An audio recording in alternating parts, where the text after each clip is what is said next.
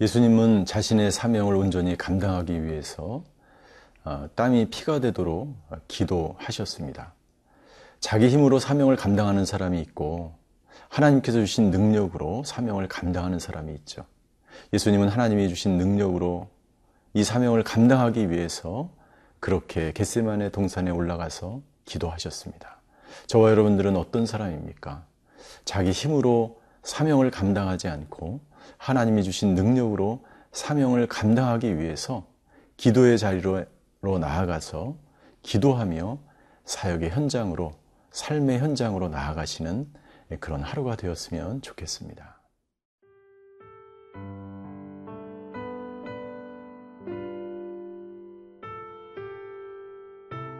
마태복음 26장 36절에서 46절 말씀입니다.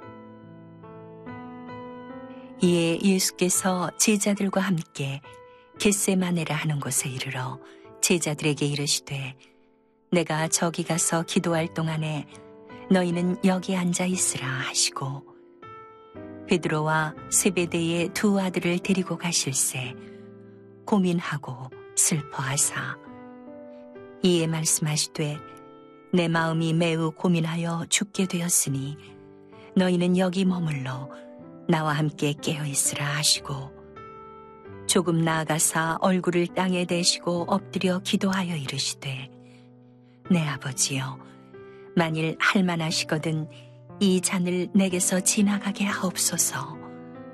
그러나 나의 원대로 마시옵고 아버지의 원대로 하옵소서 하시고 제자들에게 오사 그 자는 것을 보시고 베드로에게 말씀하시되 너희가 나와 함께 한 시간도 이렇게 깨어 있을 수 없더냐? 시험에 들지 않게 깨어 기도하라. 마음에는 원이로 돼 육신이 약하도다 하시고.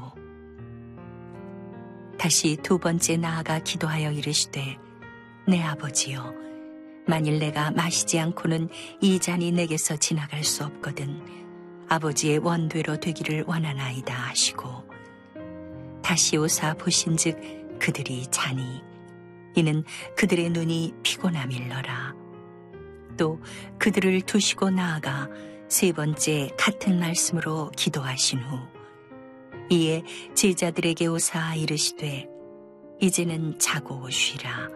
보라 때가 가까이 왔으니 인자가 죄인의 손에 팔리느니라. 일어나라 함께 가자 보라 나를 파는 자가 가까이 왔느니라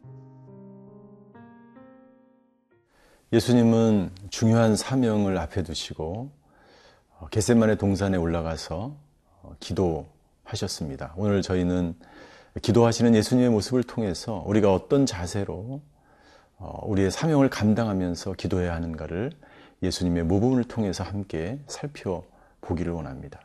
첫 번째 예수님은 습관적으로 정해진 장소에서 기도하신 것을 우리는 성경을 통해서 찾아볼 수가 있습니다.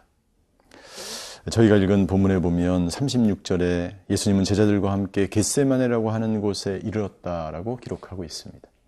다른 성경에 보면 예수님은 습관적으로 감남산에 올라가셨다라고 기록되어 있죠. 감, 겟세마네 동산은 감남산의 한 작은 동산이었죠.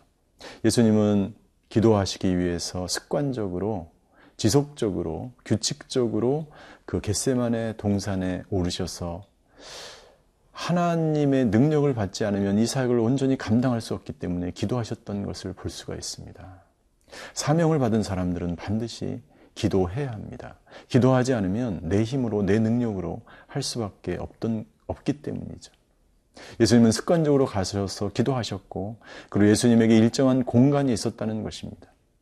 자기가 날마다 가서 기도하는 공간, 그것이 교회든지 그것이 사무실이든지 그것이 부엌이든지 내가 규칙적으로 큐티를 하고 규칙적으로 기도를 하고 규칙적으로 말씀을 묵상하는 그런 장소 그것이 우리에게 있어야 된다는 것을 오늘 본문을 통해서 우리는 깨닫게 되는 것이죠.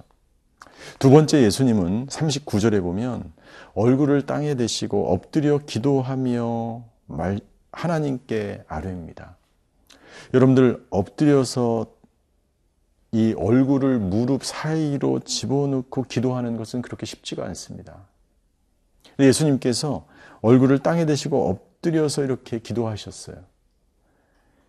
이것은 무엇을 나타내냐면 예수님께서 온 마음과 힘을 다해서 간절히 기도하셨다는 것을 볼 수가 있습니다. 그래서 누가복음 22장 44절에 보면 예수님이 땀이 피가 되도록 기도하셨다라고 누가는 기록하고 있습니다. 누가는 의사가 아닙니까? 누가는 예수님의 기도 모습을 그렇게 처절하게 기도하, 기도하는 모습을 그리고 있습니다.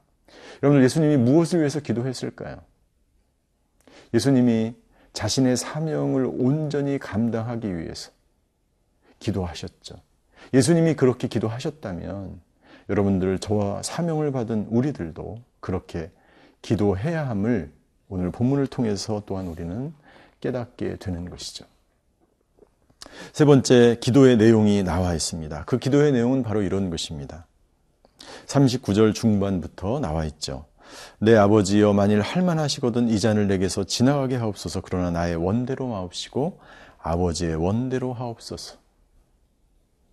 기도는 특별히 사명 받은 자의 기도는 하나님 내 뜻대로 하는 기도가 아니고 내 소원이 이루어지기 위해서 기도하는 것이 아니고 하나님의 소원이 이루어지기 위해서 기도하는 것입니다. 하나님의 원이 이루어지는 것을 눈으로 목도하기 위해서 기도하는 것입니다.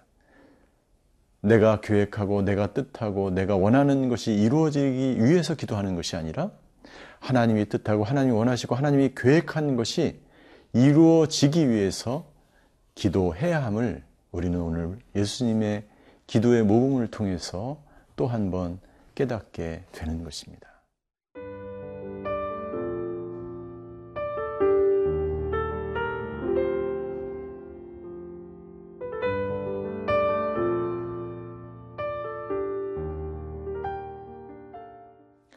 오늘 예수님의 기도하시는 이 장면을 통해서 우리가 또 한 가지 배우는 것이 있습니다. 우리가 언제 기도해야 될까요? 첫 번째, 마음에 근심이 있을 때 우리는 기도해야 합니다. 예수님께서 뭐라고 말씀하십니까? 38절에 보면 내 마음이 매우 고민하여 죽게 되었다. 여러분들 예수님도 고민스러워서 죽을 것 같은 근심이 되었다는 것입니다. 여러분들 우리가 정말 근심 중에 해야 할 단 한 가지가 있다면 바로 예수님처럼 겟세만의 동산으로 올라가는 것입니다. 그 겟세만의 동산에는 근심을 치유하고 자유와 기쁨과 하나님이 주시는 평강을 경험할 수 있기 때문이죠. 우리는 언제 기도해야 될까요? 예수님께서 이렇게 말씀하십니다. 40절에 보니까 뭐라고 말씀하십니까? 40절. 제자들이 자고 있었습니다. 제자들을 향하여 이렇게 예수님은 41절에 말씀하십니다. 시험에 들지 않게 깨어 기도하라. 시험에 들지 않게 깨어 기도하라. 우리는 언제 기도해야 합니까? 왜 기도해야 합니까? 시험에 들지 않기 위해서 기도해야 합니다. 무슨 말입니까? 기도하면 시험에 드는 것을 우리가 막을 수 있다는 거예요. 기도하면 영적으로 깨어져서, 영적으로 눈이 열려서 시험이 찾아오는 것, 유혹이 찾아오는 것, 시련이 찾아오는 것을 분별하면서 거기에 대처할 수 있기 때문에 예수님은 시험에 들지 않기 위해서 기도하라고 우리에게 말씀하고 있는 것이죠. 42절부터 쭉 보면 예수님은 다시 두 번째 나아가서 기도하게 됩니다. 그런데요, 예수님은 동일한 기도를 하시면서 다시 예수님이 제자들을 보니까 제자들이 43절에 보니까 그들은 예수님이 처음 기도할 때나 두 번째 기도할 때 계속해서 자고 있었습니다. 잠들 수밖에 없는 인간의 약한 존재를 가지고 있는 이 제자들을 예수님은 왜 끌고 굳이 예수님 혼자서 겟세만의 동산에 가셔도 될 텐데 이 제자들을 왜 끌고 같이 기도하러 올라가셨을까요? 그것은 이 제자들에게도 기도가 무엇인지를 보여주기 원하셨고 두 번째 이 제자들도 이제 예수님이 잡히시고 십자가에서 돌아가시게 되면 이 제자들은 두려움과 불안 가운데 방황하게 될 것입니다. 환란과 어려움이 닥치기 전에 기도로 이 모든 것들을 준비하게 하기 위해서 예수님은 제자들을 끌고 같이 기도의 현장으로 나갔던 것이죠. 여러분들 기도하는 자만이 이 모든 환란을 대비할 수 있고 사단이 제일 무서워하는 사람이 바로 무릎을 꿇고 기도하는 사람인 것이죠. 이것은 예수님이 이것을 너무나 잘 알고 있었기 때문에 제자들이 제자들도 기도하면서 앞으로 다가올 십자가의 환란을 대비하게 하기 위해서 예수님은 연약하지만 잠을 자지만 그런 연약한 육체를 가지고 있는 제자들과 함께 겟세만의 동산에 올라간 것을 볼 수가 있습니다. 이제 나아가 세 번째 같은 말씀으로 예수님을 기도하시자 세 번째 기도가 끝나고 이제 가론 유다가 예수님을 팔기 위해서 예수님께 다가옵니다. 여러분들 이 장면은 너무나 아이러니합니다. 예수님이 겟세마네 동산에서 기도하면 뭔가 좋고 기쁘고 영광스러운 일이 일어나야 되는데 배신하는 자, 예수님을 팔 자가 나오는 거예요. 여러분들 우리도 그런 경험을 할 수가 있습니다.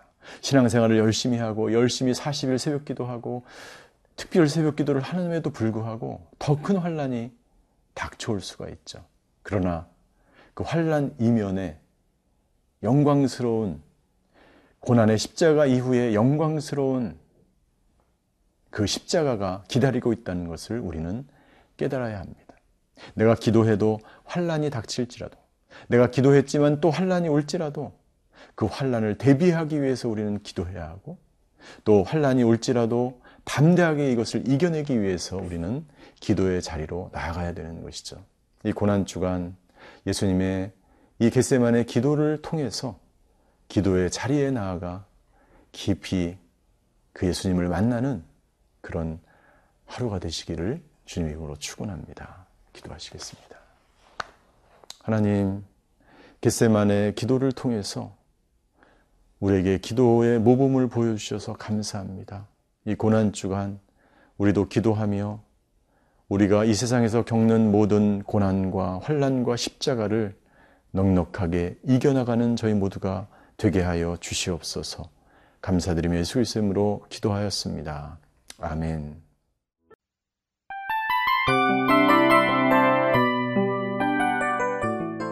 이 프로그램은 청취자 여러분의 소중한 후원으로 제작됩니다.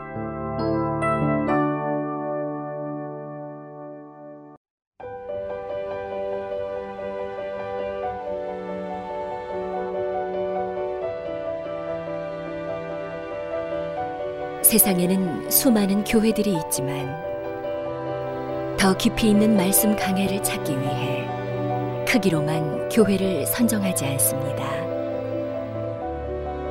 보다 좋은 영적 콘텐츠를 더 많이 나누기 위해 방송비를 받지 않습니다. 1년 365일 복음만 전하고 싶어서 우리는 광고를 하지 않습니다. 온누리의 복음을 땅끝까지. CGN TV와 함께 땅끝 성교사가 되주세요